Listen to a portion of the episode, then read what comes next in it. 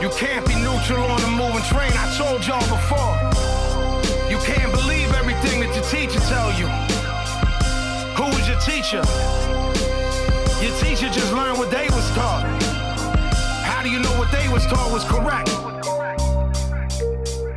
Yeah, I mean, dig into the real history of this country and the fact that it was built on blood. You can't be neutral on a moving train, train, train. Welcome to You Can't Be Neutral, a political podcast inspired by Howard Zinn, taking a look at society, media, and politics in the U.S. and beyond. You can find all the back episodes of You Can't Be Neutral at youcan'tbeneutral.com. You find some links there. You'll find a link to make a donation. You can make a one time or recurring donation to keep this podcast free and independent. You'll also find a link there to send me a message send me a message. Let me know what you think of the coverage, or let me know what you would like to hear covered in the future. In this episode, we'll take a look at some uh, environmental health impacts, and we'll uh, look at towards the end at Medicare for All. First up is a piece published at ecocenter.org this piece is called What's Cooking? PFAS and Other Chemical Hazards in Nonstick Cooking and Baking Pans. And this is a fairly extensive study, so I'll be just reading some excerpts from it. You can download the entire PDF version of this study from ecocenter.org slash healthy dash stuff. What's worse than how the sausage gets made? How the pan gets made. New testing from the Ecology Center found that despite growing concern about the toxicity of, quote, forever chemicals known as PFAS, most nonstick cooking pans and some baking pans are coated with a polymer form of PFAS called PTFE, polytetrafluoroethylene. PTFE best known by the brand name Teflon, is typically made using several hazardous PFAS, which are per and polyfluorinated alkyl substances that have polluted drinking water across the globe. We tested 14 nonstick cooking pans and 10 nonstick baking pans, representing a range of brands and prices, to identify their coatings. We found the following 79% of the cooking pans were PTFE coated. 20% of the baking pans were PTFE coated. In some cases, product claims on the packaging could lead buyers to purchase PTFE coated pans when they think they're buying an alternative. Some of the alternatives may also be hazardous. Surprisingly, we found undisclosed BPA based coatings on two of the baking pans and one of the cooking pans. One of the common uses of PFAS is to make fluoropolymers, especially PTFE, and one of the biggest markets for PTFE is coatings on cookware. We tested only the type of coating present on each pan. We did not test for PFOA, Gen X, or other PFAS chemicals used in manufacturing, potentially remaining in finished products. For the list of pans and test results, see Table 2 at the end of the report. Forever fluorinated, the harm we don't see. We undertook this study as part of our broader mission to phase out non essential uses of PFAS in order to protect drinking water around the globe. PFAS have caused and continue to cause harmful pollution that is extremely difficult to clean up. A growing body of evidence indicates some commonly used PFAS contribute to liver disease, cholesterol buildup, impaired response to vaccines, thyroid disease, asthma, lowered fertility, and high blood pressure in pregnant women, elevated risk of testicular cancer, and kidney cancer have been found in highly exposed people. The International Agency for Research on Cancer classifies PFOA, a heavily used and well studied PFAS chemical, as a possible carcinogen. One of the common uses of PFAS is to make fluoropolymers, especially PTFE, and one of the biggest markets for PTFE is coatings on cookware. The slick surfaces of non-stick pans have long enjoyed popularity, even introducing Teflon into common vocabulary. But PTFE is responsible for heavy contamination of water, soil, and air. An in depth review on the worldwide uses of PFAS published in 2020 emphasized the need for alternatives to fluoropolymers due to documented environmental contamination. To better understand how a cooking pan or baking pan coated with PTFE can harm our environment and health, we look at the phases of a pan's life cycle manufacture, use, and disposal. Our case studies delve into the supply chains of two PTFE coated nonstick pans. These case studies illustrate how the different stages of production lead to toxic exposures for residents and workers. PFAS chemicals may be admitted to the environment at various steps along the path, from raw materials to finished nonstick product. When precursor PFAS are being made, when the chemicals are used to make fluoropolymers like PTFE, and when fluoropolymers are applied to products like pans. These processes produce waste streams that may flow to the surrounding water, soil, and air. And this pollution often doesn't stay put, but travels and spreads, compromising clean water in many communities. Of the 24 pans we tested, two were made in the US, the rest in South or East Asian countries, highlighting the global nature of PFAS production and pollution. In 2006, DuPont scientists acknowledged in a publication that most PFOA and related PFAS chemicals made since the 1950s have ended up in our environment. PFOA is a process aid long used in the making of PTFE fluoropolymers. To illustrate the connection between water contamination and the manufacture of PFAS chemicals or products, we provide a few examples below. Michigan, residents around the town of Rockford learned a few years ago that their water wells had long been poisoned by PFAS. The former Wolverine Worldwide Tannery treated shoes such as hush puppies with water repelling PFAS and dumped hazardous waste products into the surrounding environment. The known contamination spreads over 25 square miles. Fayetteville, North Carolina Chemours manufactures Gen X, a PFAS processing aid used in making PTFE at their plant here. The company discharged Gen X into the Cape Fear River without regulation starting in the 1980s, causing widespread drinking water contamination. The factory stacks also emitted Gen X into the air, and the chemical later came down with rain, ending up in residents' water wells. Decatur, Alabama. In this small town, 3M made PFAS chemicals and dumped waste into the Tennessee River and local landfills starting in the 1960s. Thousands of acres are contaminated. People drinking municipal water sourced 13 miles downriver from the 3M plant have elevated PFAS levels in their blood, according to testing by the Federal Agency for Toxic Substances and Disease Registry. 3M's own documents show the company knew the chemicals it was producing, such as PFOA and PFOS, were showing up in the blood of its employees in the 1970s and in fish many miles downstream from the plant. Minnesota. For decades, 3M disposed of PFAS waste at four sites in the Twin Cities area, contaminating drinking water and groundwater. The company made chemicals including PFOA and PFOS, as well as PFAS based products like Scotchgard. The contamination was discovered in the early 2000s, and scientists are studying its impacts. A recent study compared residents who drank water in Oakdale, Minnesota before and after the city installed filtration to remove PFAS.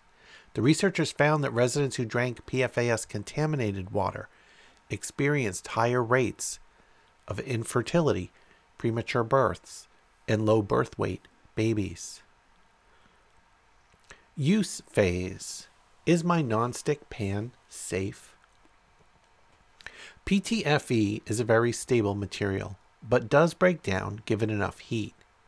PTFE pan coatings have been known to release hazardous chemicals when heated, especially above 400 to 500 degrees Fahrenheit. These temperatures are readily achievable when the burner is set in the high range. Potential health hazards to humans from these emissions are not entirely understood. Consumers also wonder about the safety of scratched PTFE pans. Research is not definitive on whether bits of nonstick material could be harmful if accidentally ingested. Some scientists, including those from the chemical industry, have argued PTFE cannot enter cells or otherwise harm the body because it is a stable polymer of high molecular weight. Others disagree, noting PTFE formulations can contain nano sized particles of the polymer, and such nanoparticles have been shown to penetrate many different cell types. This story continues with a section discussing disposal of those pans. Uh, but here's a little bit about what they found in their testing. Our testing found PTFE coatings on 11 of the 14 nonstick cooking pans. Of the remaining three pans, two were coated with silicon dioxide, quote, ceramic, and one with BPA based epoxy, discussed further below. Our testing found PTFE along with another polymer called PES, polyether sulfone, on two of the 10 baking pans. The coatings on nonstick baking pans are different than cooking pans due to the different nature of foods needing release, such as high sugar baked foods. Six of the 10 baking pans we tested were coated with a material containing both silicone and polyester polymers, and no detectable PTFE. Research is scarce on whether these coatings contain chemicals of concern that may leach into food during baking. Some research has been done on related products, flexible silicone baking sheets, and silicone coated parchment paper. Such products caused various silic- siloxane chemicals to migrate into foods. Finally, two of the baking pans were coated with BPA based epoxy, a finding that merits more investigation. BPA based epoxy is the same material notorious for leaching the hormone disruptor bisphenol A, BPA, into some canned foods. When BPA based epoxy is used to line the inside of a food can, BPA can migrate into the food, especially during sterilization when the filled can is heated. How can consumers know if a pan contains PFAS?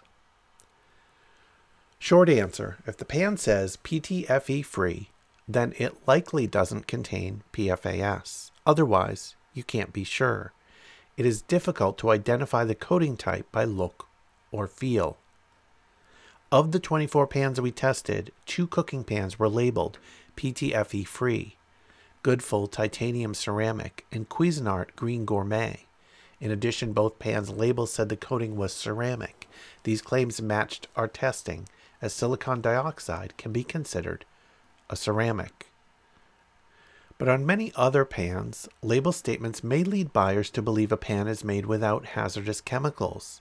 Companies often tell us certain chemicals are not in a product, but when what they don't tell us is what is in the product. We cannot easily make any informed choice in these cases. Several cooking pans listed trade names for their coatings, which our testing identified as PTFE, PFOA free doesn't mean PFAS free. In fact, most pans labeled PFOA free were coated with PTFE without clearly indicating that. So, what you can do make informed purchases. If you have PTFE coated nonstick pans, use them cautiously and never on high heat. When buying new cooking pans, consider cast iron, stainless steel, or another durable alternative. When buying new baking pans, consider glass, cast iron, or ceramic. Beware of marketing claims such as PFOA free. This does not mean PFAS free. Choose pans that tell you what they are, made of. You can also take action on other PFAS uses. And our next piece is going to talk about some of those. But you can tell McDonald's to get PFAS out of its food packaging. In fact, you should tell everyone that. Check the Green Science Policy Institute's list of PFAS free products and become aware of products that may contain PFAS, such as waterproofing and stainproofing sprays for furniture, clothing, shoes, and more, stainproof or water resistant clothing, carpet, and camping gear, ski waxes and automotive waxes. PFAS based waxes shed hazardous chemicals into the environment, and non PFAS waxes are available. So, on the same topic, Sharon Lerner is one of the best authors of articles on this. I think most commonly appearing in The Intercept. That is where this next piece is from, and that is who it is by. Toxic PFAS chemicals discovered in hundreds of products. Scientists have detailed more than 200 uses of PFAS chemicals in 64 industrial areas, including mining, book conservation, plastics production, photography, printing, watchmaking, car manufacturing, air conditioning, fingerprinting, and particle physics. Many of the uses, which are laid out in an article published in the journal Environmental Science, Processes and Impacts, were previously unknown. PFOA became famous for its use in Teflon after the chemical leaked from a DuPont plant that made the coating for pots and pans into drinking water in West Virginia and Ohio. Then came the realization that PFOA, along with the closely related compound PFOS, was also in firefighting foam widely used by the military. Eventually, it became clear that these compounds, along with others in the same class known as PFAS, were in microwave popcorn bags, pizza boxes, waterproof fabrics, carpeting, and dental floss. Still, the question of how these chemicals made their way from this handful of products into the bodies of most people on Earth remained. The new paper sheds light on that mystery by dramatically expanding the understanding of the chemical's industrial purposes and by providing the structures, uses, and unique identifying numbers for more than 1,400 individual compounds used in everyday products. This information, which is often fiercely guarded by the companies that make and use PFAS, can be difficult or impossible to obtain. Juliane Gluge, a senior researcher at the Swiss Federal Institute of Technology in Zurich and the study's principal author, spent almost a year digging up details about the uses of PFAS in patents, scientific papers, regulatory agencies, information from manufacturers, obscure databases, and even reporting by The Intercept. The result is an incredibly detailed picture of the extent to which PFAS chemicals, which have been shown to cause a range of health problems and persist indefinitely in the environment, have become virtually omnipresent. Among Gluge's surprising discoveries was that PFAS compounds are used to coat the blades of windmills and the strings of guitars, lubricate pianos during tuning, stimulate oil wells, and coat the inside of oil pipelines. They're used in solar energy collectors and photovoltaic cells, brake fluid, pharmaceutical packaging, and windows in greenhouses in some ammunition to decrease the likelihood of unintended explosions, in filters used by wineries to strain wine before it is bottled, and in glass to make it resistant to fingerprints, according to the new paper. Ironically, given that the chemicals are toxic and have come to contaminate water around the world, PFAS chemicals also play a role in water treatment and purification. Quote, it is the best inventory to date, David Andrews, senior scientist at the Environmental Working Group, said of the paper. Andrews himself has spent time going through trademark applications and cataloging the PFAS chemicals he finds. This expands on that work by a factor of 10. In addition to PFAS's industrial uses, the paper also identified dozens of common consumer and athletic products that contain the chemicals, including lubricants for bicycles, coatings for tennis rackets, ski wax, fishing lines, some wooden boats, and sail covers. The compounds are also components of some rock climbing ropes, a discovery that led one outdoor equipment company to recently launch a brand of PFAS free ropes. While it was previously known that personal care products contain PFAS, Gluge and her colleagues documented their presence in an incredibly wide range of cosmetics, including body lotion, body oil, foundation, concealer, blush, cuticle treatment, eye cream, eye pencil, eyeshadow, brow products, hair creams, conditioners, anti frizz cream, lip liner, makeup remover, anti aging cream, mascara, moisturizer, bars of soap, shampoo, nail polish, nail straightener, nope, nail strengthener, powder, hairspray, and mousse, lip balm, lipstick, skin scrub, shaving cream, and sunscreen. The scientists also found one PFAS compound in hand sanitizer. Plastics and rubber production in the electronic industry accounted for the greatest amount of PFAS used in Sweden, Finland, Norway, and Denmark between 2000 and 2017, according to the paper. The author tried to obtain the amounts of various PFAS manufactured and imported in the U.S., but was told that the U.S. Environmental Protection Agency would not make that available because companies had claimed it as confidential business information, or CBI. Kyla Bennett encountered a similar problem when she tried to get information on whether PFAS were used in pesticides. The question occurred to her because she lives in a town where the chemicals have been detected in drinking water. Quote, I just couldn't understand why so many towns, including my own in southeastern Massachusetts, had contaminated water, said Bennett, who is Science Policy Director for Public Employees for Environmental Responsibility. We aren't near an airport, a military base, or a fire training facility, yet we had PFAS in our drinking water. Bennett knew that her town was aerially sprayed with pesticides, but when she asked both the EPA and pesticide manufacturers about whether Anvil 10 plus 10, the pesticide used in her town, contained PFAS, she couldn't get a straight answer and repeatedly ran into confidentiality claims so she decided to get the pesticide tested through a commercial laboratory. The Massachusetts Department of Environmental Protection later did its own testing.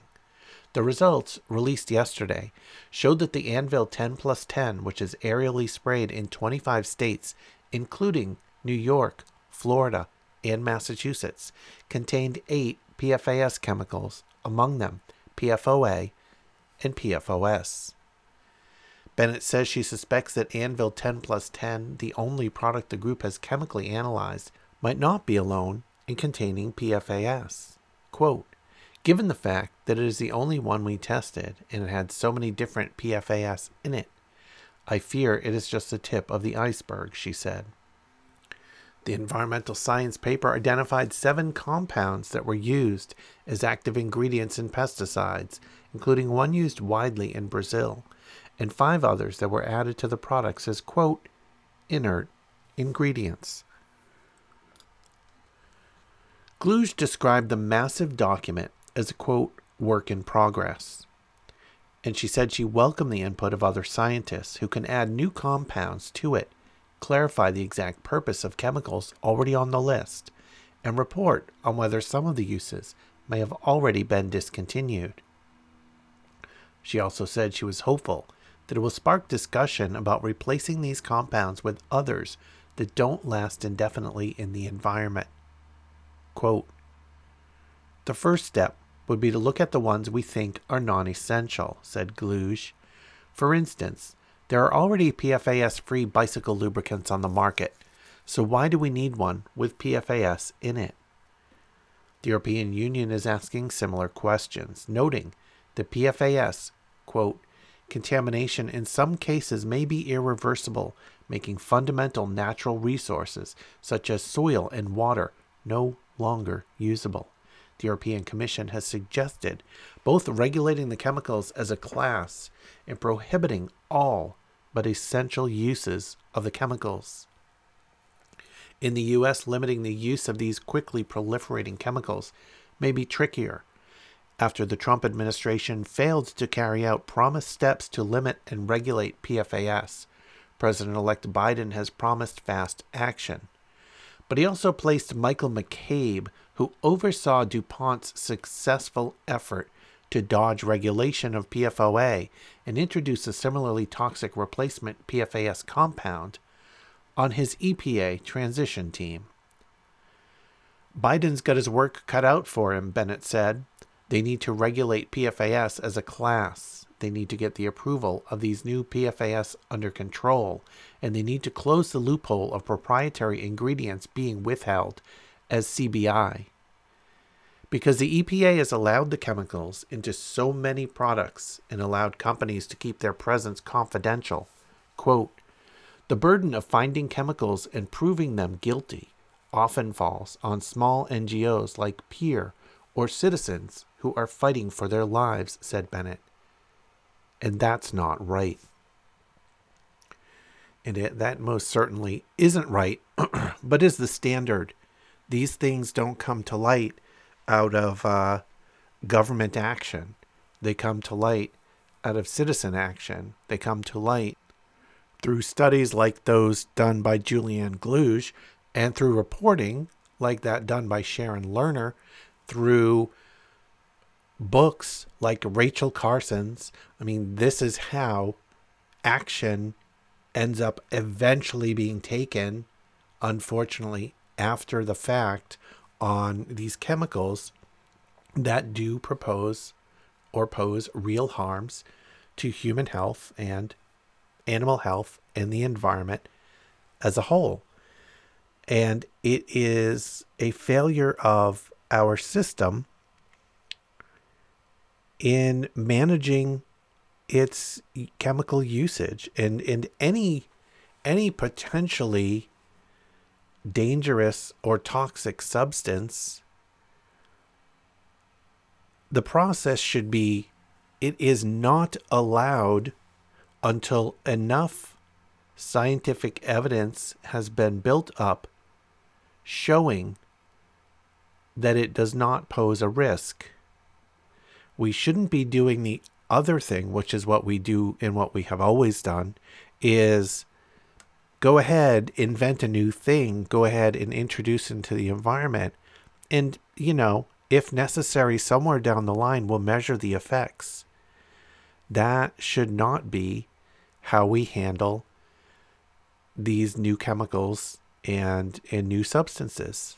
It should be entirely the other way around, especially where we know the uses of these substances are going to inevitably introduce these chemicals into the environment.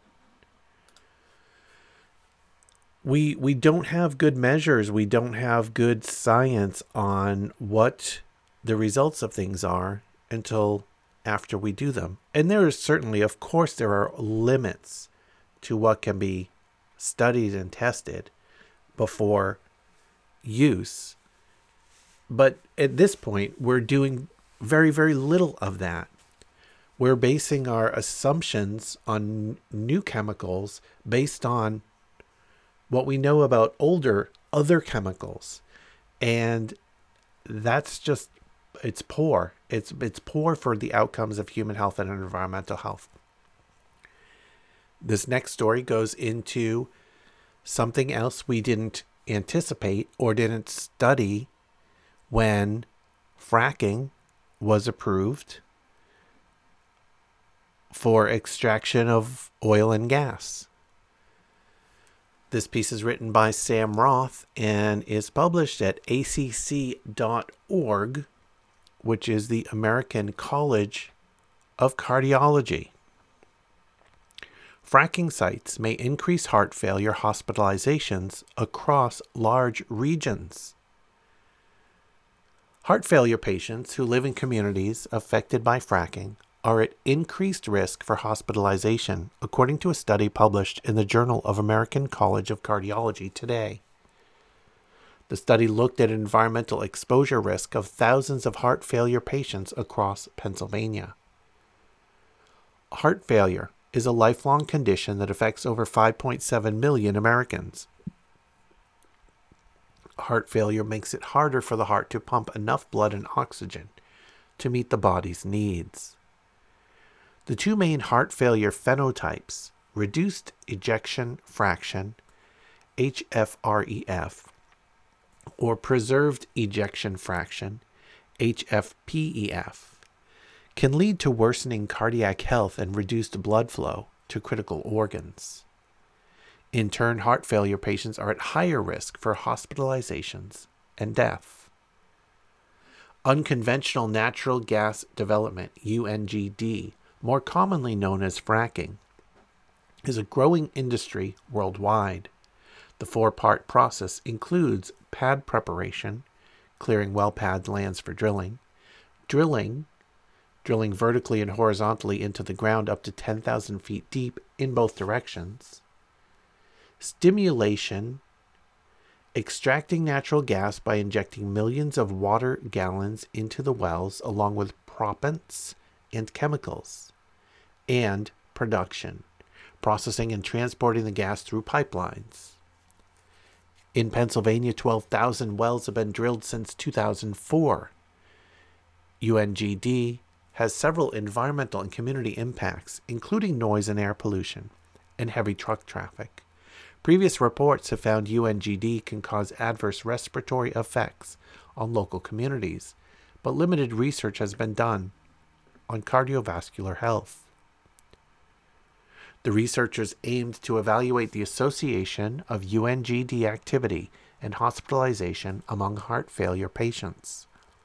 Based on electronic health record data obtained from Geisinger, an integrated health system in Pennsylvania, the researchers used residential addresses to identify 12,330 heart failure patients who resided in 37 Pennsylvania counties from 2008 to 2015. Of these patients, 5,839 were hospitalized for heart failure. The researchers studied the first hospitalization identified for each patient. Quote, we observed exposure effect relations for three of the four unconventional natural gas development activity metrics and heart failure hospitalizations. The largest magnitude associations were observed for the well pad preparation, stimulation, and production metrics said Tara McAlexander, PhD, MPH, postdoctoral research fellow at Drexel University Dornsife School of Public Health and lead author of the study. Our findings suggest that individuals living with heart failure, when exposed to greater UNGD activity, are more likely to be hospitalized, particularly in those with more severe heart failure at baseline. The researchers observed stronger associations with UNGD activity in both the HFPEF and HFREF patients, suggesting both sets of heart failure phenotypes are equally susceptible to exposures related to UNGD. These associations can be attributed to the environmental impacts of fracking, including air pollution, water contamination, and noise, traffic, and community impacts. Air pollutants can have effects can affect individuals across large regions, and due to the high volume of truck traffic to the UNGD sites, the noise, vibration, and diesel exhaust can be spread over a large network of roads. Quote, in the early 2010s, the scientific community was calling for good epidemiological studies in order to evaluate the health effects of fracking. In this observational study, the researchers applied extensive and rigorous methods to determine specific exposure outcomes, associations between fracking and heart failure hospitalizations, said Barrak Alahmad, MBCHB, MPH, a PhD candidate in environmental health at Harvard T.H. Chan School of Public Health, in an accompanying editorial comment. Moving forward, we need to better understand the mediating effects by air and water pollution and the existence of racial disparities in the fracking impacts. The study had some limitations, including using a less specific method to identify heart failure cases, as well as a lack of information on diet, dietary intake and physical activity. Finally, the study did not include information on patient occupation. And from there, we tackle uh, a bit of information about air pollution. This is published at cieh.org, which is Chartered Institute of Environmental Health. And this piece, let's see if this piece has an identified author. Yep, this piece is written by Katie Coyne, C O Y N E. Southwark Coroner's Court yesterday, December 16, found that air pollution made, quote, a material contribution to the death of Ella Adu Kisi Deborah. Ella is the first person in the UK, and probably the world, to have air pollution listed as a cause of death. Ella, who lived near the busy South Circular Road in Lewisham in southeast London, died in 2013.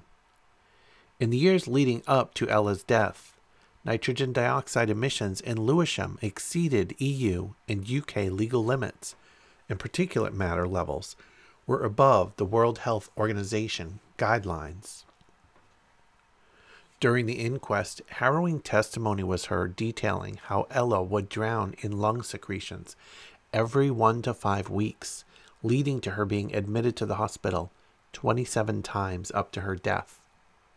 The coroner recorded the cause of death as acute respiratory failure, severe asthma, and air pollution exposure. He added the lack of information given to Ella's mother may also have contributed.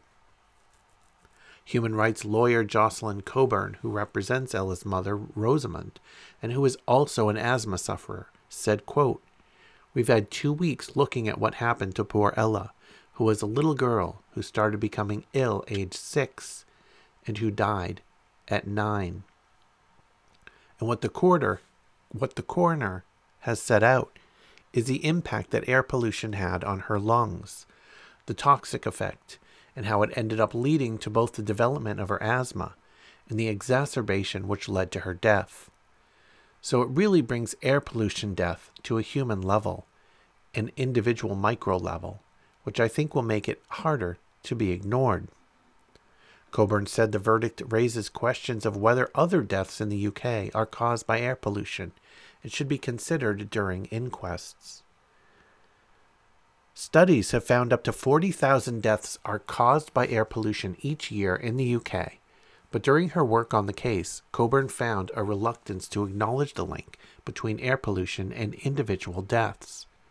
She said, quote, There is a disconnect between acknowledging that and even acknowledging it is a public health emergency and recognizing that that is a real impact on real human beings. Even among medical and pollution experts, she said, there was almost a prevailing view that you could only ever look at it in the population, and that it wouldn't be possible to drill down to an individual level, which I felt was wrong. It was thanks to a report in 2018 from Stephen Holgate, a professor of immunopharmacology, who also gave evidence at the inquest, that this missing link was established. This led to a campaign to quash the original verdict and open a new inquest into Ella's death. Cockburn said she was also surprised that there had not been more of a public health approach to air pollution in the UK, and that it has remained in the realm of the responsibilities of the Department for Environment, Food, and Rural Affairs in terms of air emission standards, with only lip service being paid to human health. She argued there was a need for more joined up approach at government level to really learn the right lessons about policy focused on health and how air pollution affects individuals. Cockburn also explained why she took on the case. Quote, I felt personally, as a human rights lawyer, that there is a case to be made to say there is a human right to breathe clean air and that there is a right to life under Article 2. And the government needs to take reasonable steps to address the risk to life which we thought that air pollution posed. As well as having asthma, Cockburn has a spinal disability that restricts her lung capacity. This was a personal thing to me as well. Ella's case was so disturbing to work on, but I could see, although Ella had rare asthma, there must be evidence which can be found to show the damage that this causes to people. And it must also be the case that people are dying from it, and those deaths, the cause of those deaths, should be properly recognized.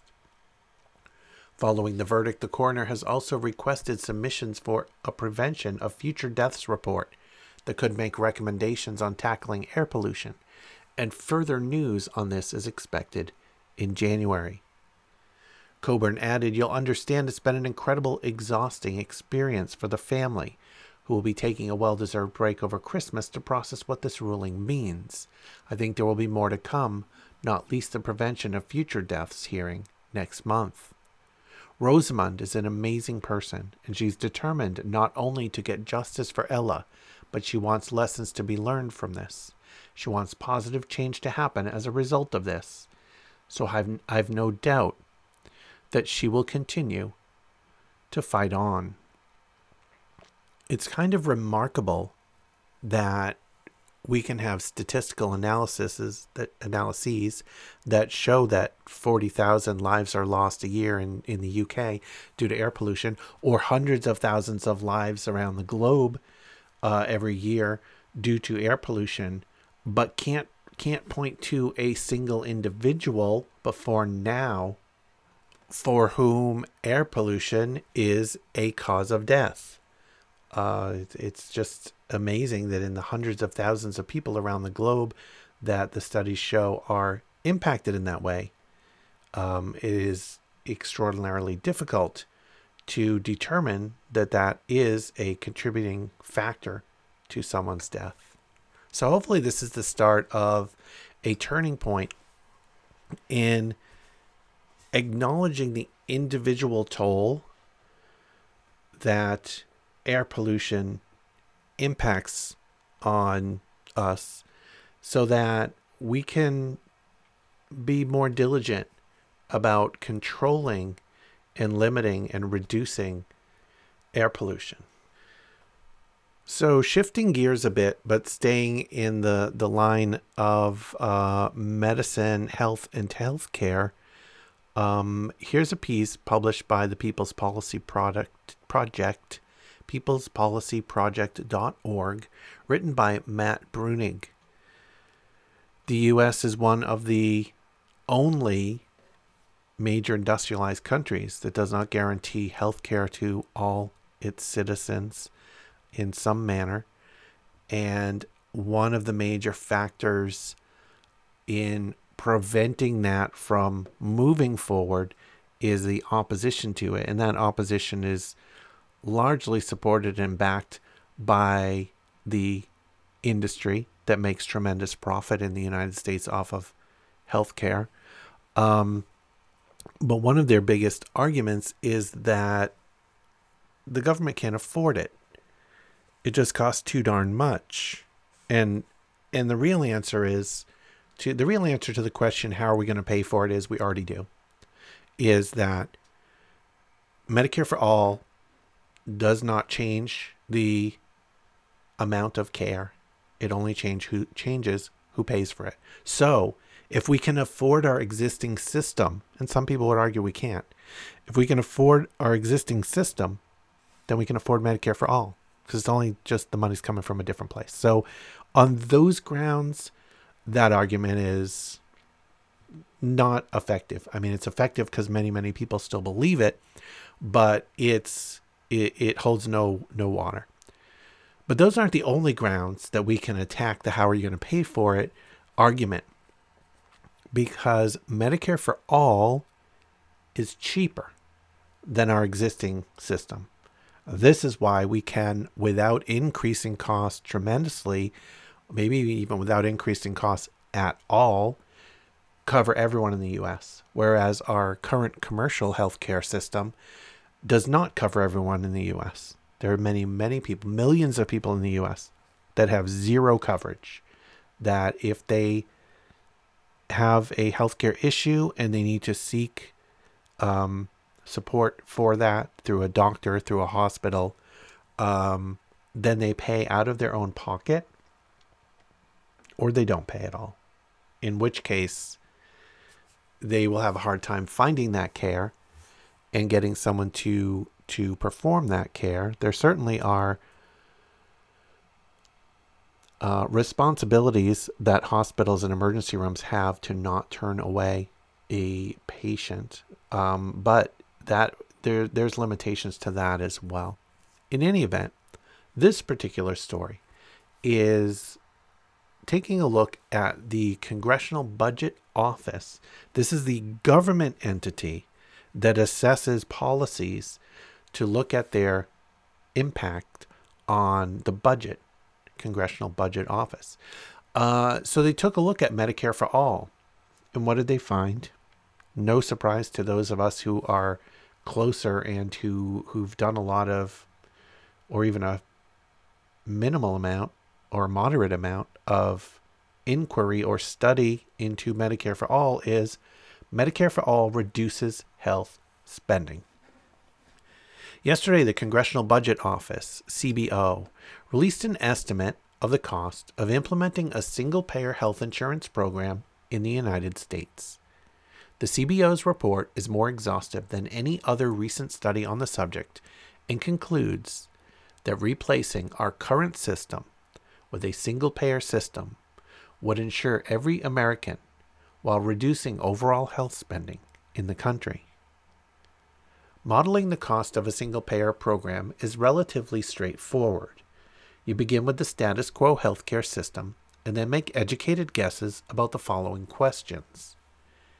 How many more units of healthcare services will be demanded and supplied when price barriers are removed? How much more efficient will Health Insurance Administration be after the enrollment and payment systems are radically simplified?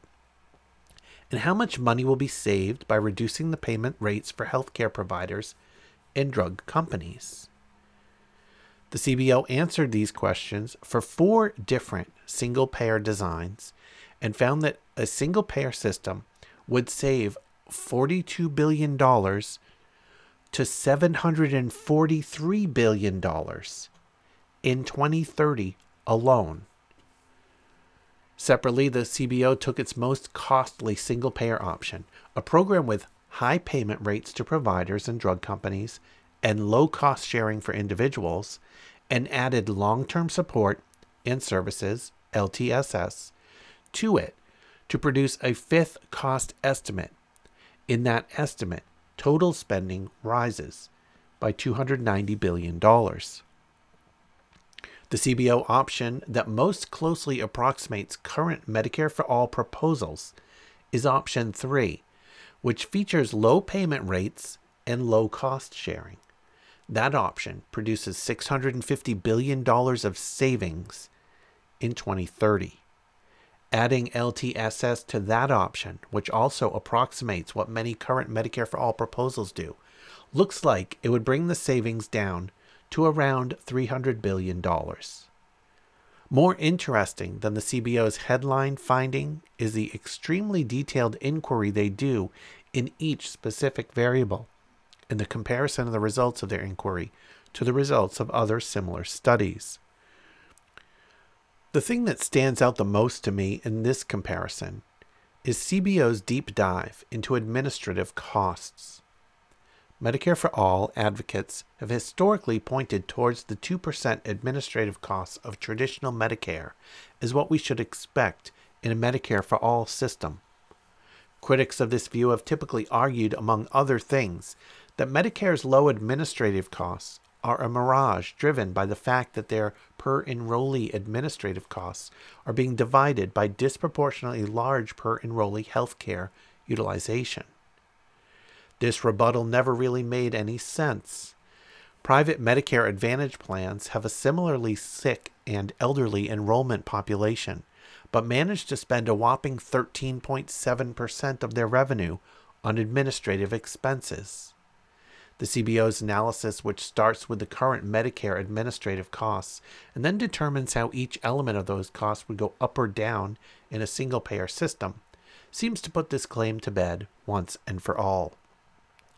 Indeed, the CBO finds that the current Medicare administrative costs that are often touted by advocates are actually higher than the administrative costs you would expect in a single payer system, because a large share of those costs are tied up in tasks like eligibility determination and collection of Medicare Part B premiums that would no longer exist in a Medicare for All system. Thus, the payer administrative costs we could expect under single payer are not the 6% touted by Urban and Mercatus. They are not even the 2% of the traditional Medicare program. Rather, they are more like 1.5 to 1.8%. These other estimates are therefore missing hundreds of billions of dollars of savings per year on this item alone. Overall, the study confirms what serious Medicare for All analysts have known for some time now it is possible to provide high quality public health insurance to every person in the country while also saving money overall on health spending. The barriers to the policy are not technical deficiencies or costs, but rather political opposition from Republicans and conservative Democrats who would rather spend more money to provide less health care. So, very comprehensive and encouraging study out of Congressional Budget Office on assessing Medicare for all health spending. So, what does this mean for our Congress people? What does Medicare all mean for our Congress people? Well, there's in in the the last election, in the election in November 2020, in which uh, both sides were highly motivated to get out to the polls. The motivation on the Democratic side did not carry down ticket a number of people who won in the, the quote unquote blue wave of 2018 did not hold on to their seats. And the Democratic uh, lead in the number of seats in the House of Representatives shrank, shrank quite a bit. They still have a, a comfortable lead, but not nearly as comfortable as they had prior. Now, in the Senate, it was another story. The Senate, at best, got slightly narrower. Maybe that's not at best.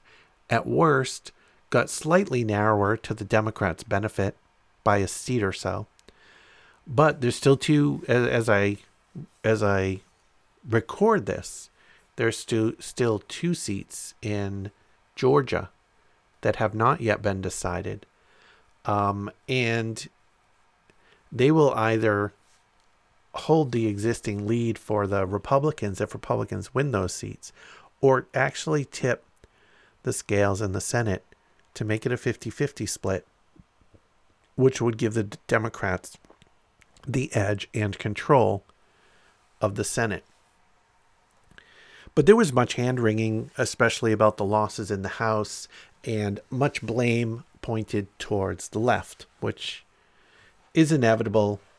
The left, the real left, um, is is battling against the the insiders, battling against the establishment of the Democratic Party, which is extraordinarily centrist, if not to the right.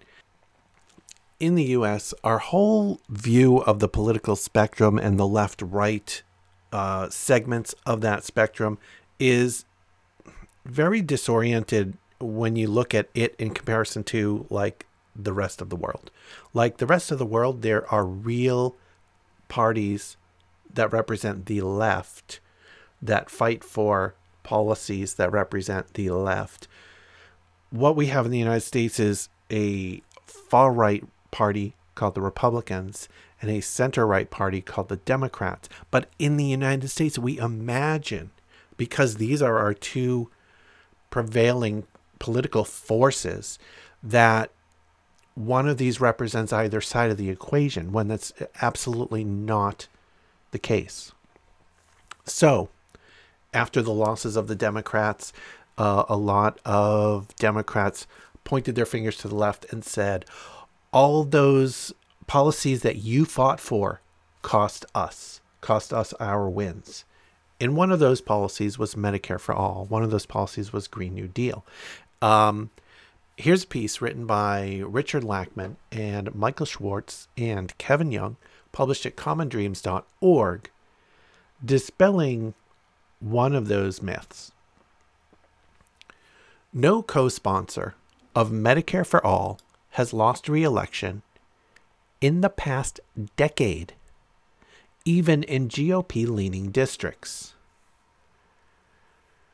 It's common sense. Democratic politicians who support quote unquote radical notions like Medicare for all, free college, or preserving a habitable planet via a Green New Deal guarantee their own defeat. A recent New York Times interview with Pennsylvania Congressman and corporate Democrat Conor Lamb, states simply that Medicare for All is, quote, unpopular in swing districts, an idea presumably so obvious that it requires no documentation. Lamb asserts that opposition to Medicare for All and other progressive policies, quote, separates a winner from a loser in a swing district like mine. The Democratic Party's army of political strategists has used this logic for decades to explain both victories and defeats.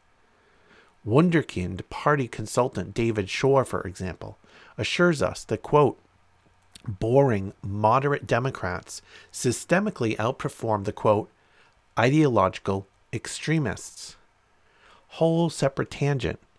The policies that the left political minded folks running for office stand for, those policies of the real left progressives are not extremist policies. They're policies that are supported by the by by significant majorities of the American public. This mantra has been internalized by much of the Democratic electorate. Millions of voters in the 2016 and 2020 primaries voted for the quote moderate choices largely because they thought Bernie Sanders and other progressives were not electable. I might like Medicare for all, the thinking goes, but most of the country is inalterably opposed, so someone like Sanders just can't win. It may be common sense, but it's wrong. Every single congressional co sponsor of the Medicare for All bills in the House and Senate who were up for re election beat their Republican opponents in 2020 and in 2018 and in 2016. And every Democrat who lost re election to a Republican had campaigned on the quote, boring moderate platform that Shor contends is the formula for success. In fact, you have to go back a full decade to find a single Democratic incumbent who co sponsored a Medicare for All bill and lost their reelection bill. One lost in 2010 when 52 total House Democrats lost reelection in the Republican blowout. For the entire period from 2002 to 2020, there were two. During that time, Medicare for All has had between 38 and 124 co sponsors in the House. In 2003, Representative John Conyers first introduced his expanded and improved Medicare for All bill, H.R. 676. He reintroduced the bill in each session until 2019, when Representative Pramila Jayapal introduced a successor, H.R. 1384, the Medicare for All Act of 2019. In the meantime, Bernie Sanders first introduced a Senate version in 2017. Starting with the election of 2004, Therefore, many voters could express their opinion about this prototypical progressive measure by voting for or against the co sponsor of a Medicare for All bill. And if Conor Lamb, David Shor, and the other Democratic establishment gurus are correct, the ideological extremists who sponsored those bills should have performed poorly in swing districts, which are only willing to send, quote, boring, moderate Democrats to Congress.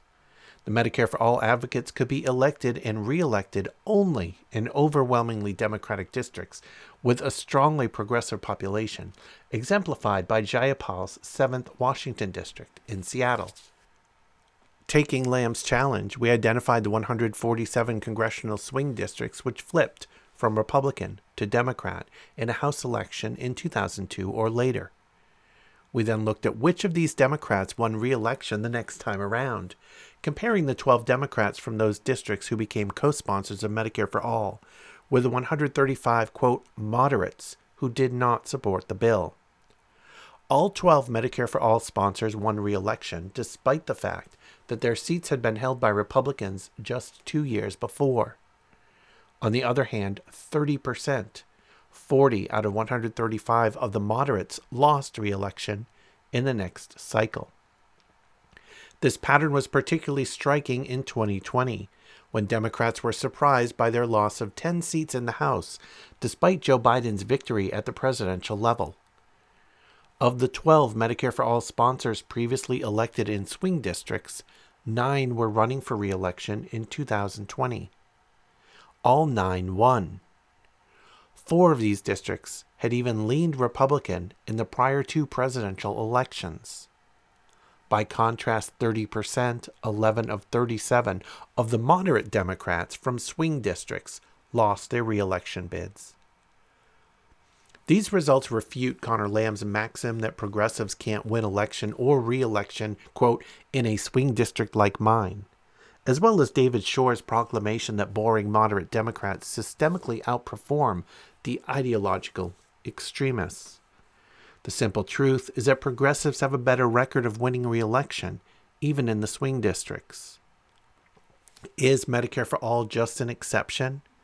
That is, do other progressive policies still alienate the moderate voter, as Lamb and Shor argue? To test this possibility, we looked at what is likely the most polarizing of the prominent issues in the 2020 election the willingness of candidates to support systemic reform to curb racist violence by the police we considered the electoral fate of the eight swing districts Dem- Democrats who co sponsored H.R. 7120, the George Floyd Justice and Policing Act of 2020. We found that all had won re election despite the unanimous common sense among establishment Democrats that supporting the demands of the movement for Black Lives was electoral poison.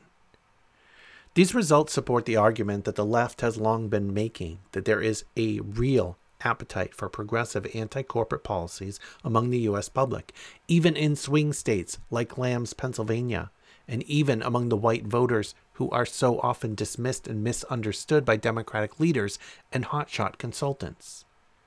If those policies are framed clearly and honestly in terms that are intelligible to the average person, for example, Medicare for All, they often garner wide support, even in swing districts.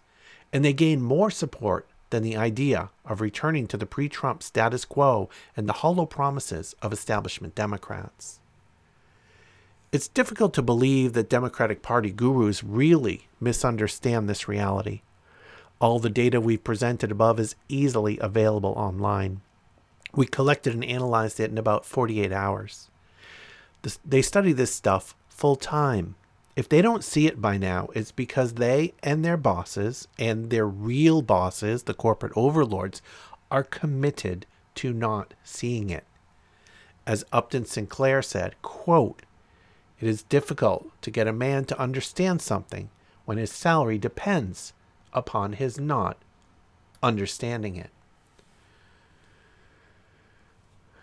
And that brings us to one of the big debates out there right now on the left among the uh, electorally and uh, government focused left. What might be a useful way, a positive way, that those elected representatives, some brand newly elected representatives that are further to the left of the political spectrum, what could be a way for them to exercise some power and promote Medicare for all? So there is a movement out there, and it's it's adopted the um, slogan "Force the Vote." You can go to forcethevote.org, which is where this information comes from. Now, there have been many elements of this movement that I think are not positive, but it's an, it's the nature of social media in our country and in the world, but in the United States in particular, social media, particularly Facebook, Twitter, um, they they're in many ways destructive to real debate about policies and about tactics because they don't emphasize cogent arguments. They don't promote um, genuine honest back and forth related to the issue. What they promote is name calling. Name calling means views. Fighting on social media gets an audience. And that is the only reason social media exists. It exists to get an audience, attract an audience, keep your eyes on the screen for as long as possible so they can deliver you as an advertising audience to advertisers where they make their money. So they have algorithms. Those algorithms inevitably promote and foster those personal disagreements. It is the worst thing about social media. It's the worst thing about interpersonal in- interactions anywhere, including on social media. Social media just has built in methods to expand and uh, feature and blow up those negative interactions. So, person A calls person B a name because they don't like what person B suggests as a tactic it all becomes because of the pylon about that disturbing, that regrettable negative interaction about personality. Pro tip to try to get a better discourse on social media. Don't ever attack an individual personally. Don't say something about someone. Explain why you might agree or might disagree with a policy or with a proposal or with a tactic that someone might be proposing. And when you may get attacked because of the nature of social media, do your best to not fight back in a personal way. That's all I have to say about that. I'm I'm so intensely uninterested in that kind of discourse on the left or anywhere. Um I think it's such an enormous distraction. It is the, the the biggest harm that social media does to us. And social media does a lot of incredibly positive things for us. It connects people that would never ever be connected without it. It gives hope to people that have extraordinarily difficult time finding hope within their life, within their small sphere of where they live and those relations of individuals that are in their in their life in real life. It can be enormously and is enormously beneficial. We just have to use i think real genuine caution in how we interact with other individuals through it but we do, and we should we should interact with other individuals through it. So, here is a proposal that has been made about how those elected officials on the left side of the spectrum can exercise some power and promote Medicare for all. This is once again from the site forcethevote.org. Representative Nancy Pelosi is running for her fourth term as Speaker of the House. The election is in the first week of January, and this time, because Democrats lost seats in the House and were left with a slim majority, she needs votes from congressional progressives to get reelected. Pelosi is refusing to bring Medicare for All to the floor of the House for a vote in the middle of a pandemic that has killed 300,000 Americans. Voters sent progressives to Congress to fight for Medicare for All, and this is their fleeting moment of leverage. Establishment Democrats make demands of Pelosi for their votes, and so should progressives. Wall Street makes demands of Pelosi for their support, and so should progressives. This is the worst health crisis in a century, and millions have lost their employer based coverage. 72% of Americans want Medicare for all, and every other major country on earth guarantees health care to all people as a right. Democrats ran under the banner of healthcare is a human right, but it's easy to campaign on or sponsor legislation that will never come up for a vote. A vote on Medicare for all will prompt a national conversation on guaranteeing health care in the middle of a pandemic. It will show the country who really supports it, not just rhetorically, but in practice. Then we can hold our representatives accountable. Political comedian Jimmy Dore launched the initiative, and NFL Chargers running back Justin Jackson kicked off a public discussion with AOC about it on Twitter.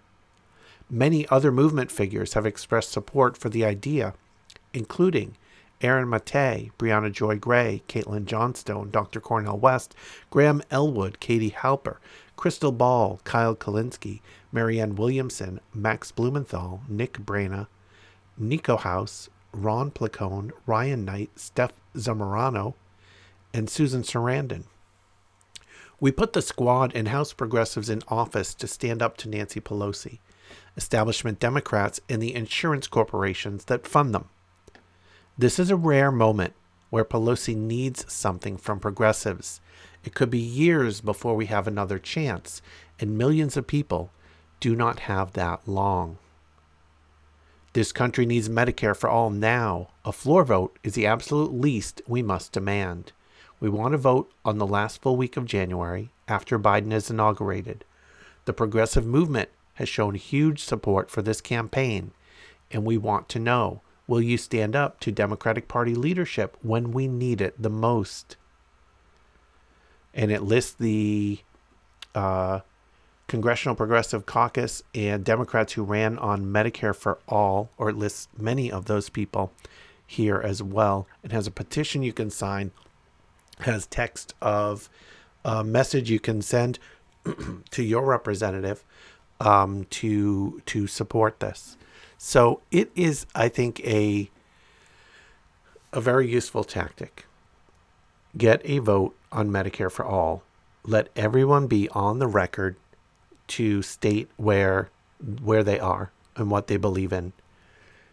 And to do so now when Nancy Pelosi needs you for something. She needs your vote. Extract a concession from her now. This is one of the big failures of the Democratic election or the Democratic Party memberships election of Joe Biden. The left did not make any hard demands of Joe Biden to deliver the votes. They said, We're going to vote for you no matter what.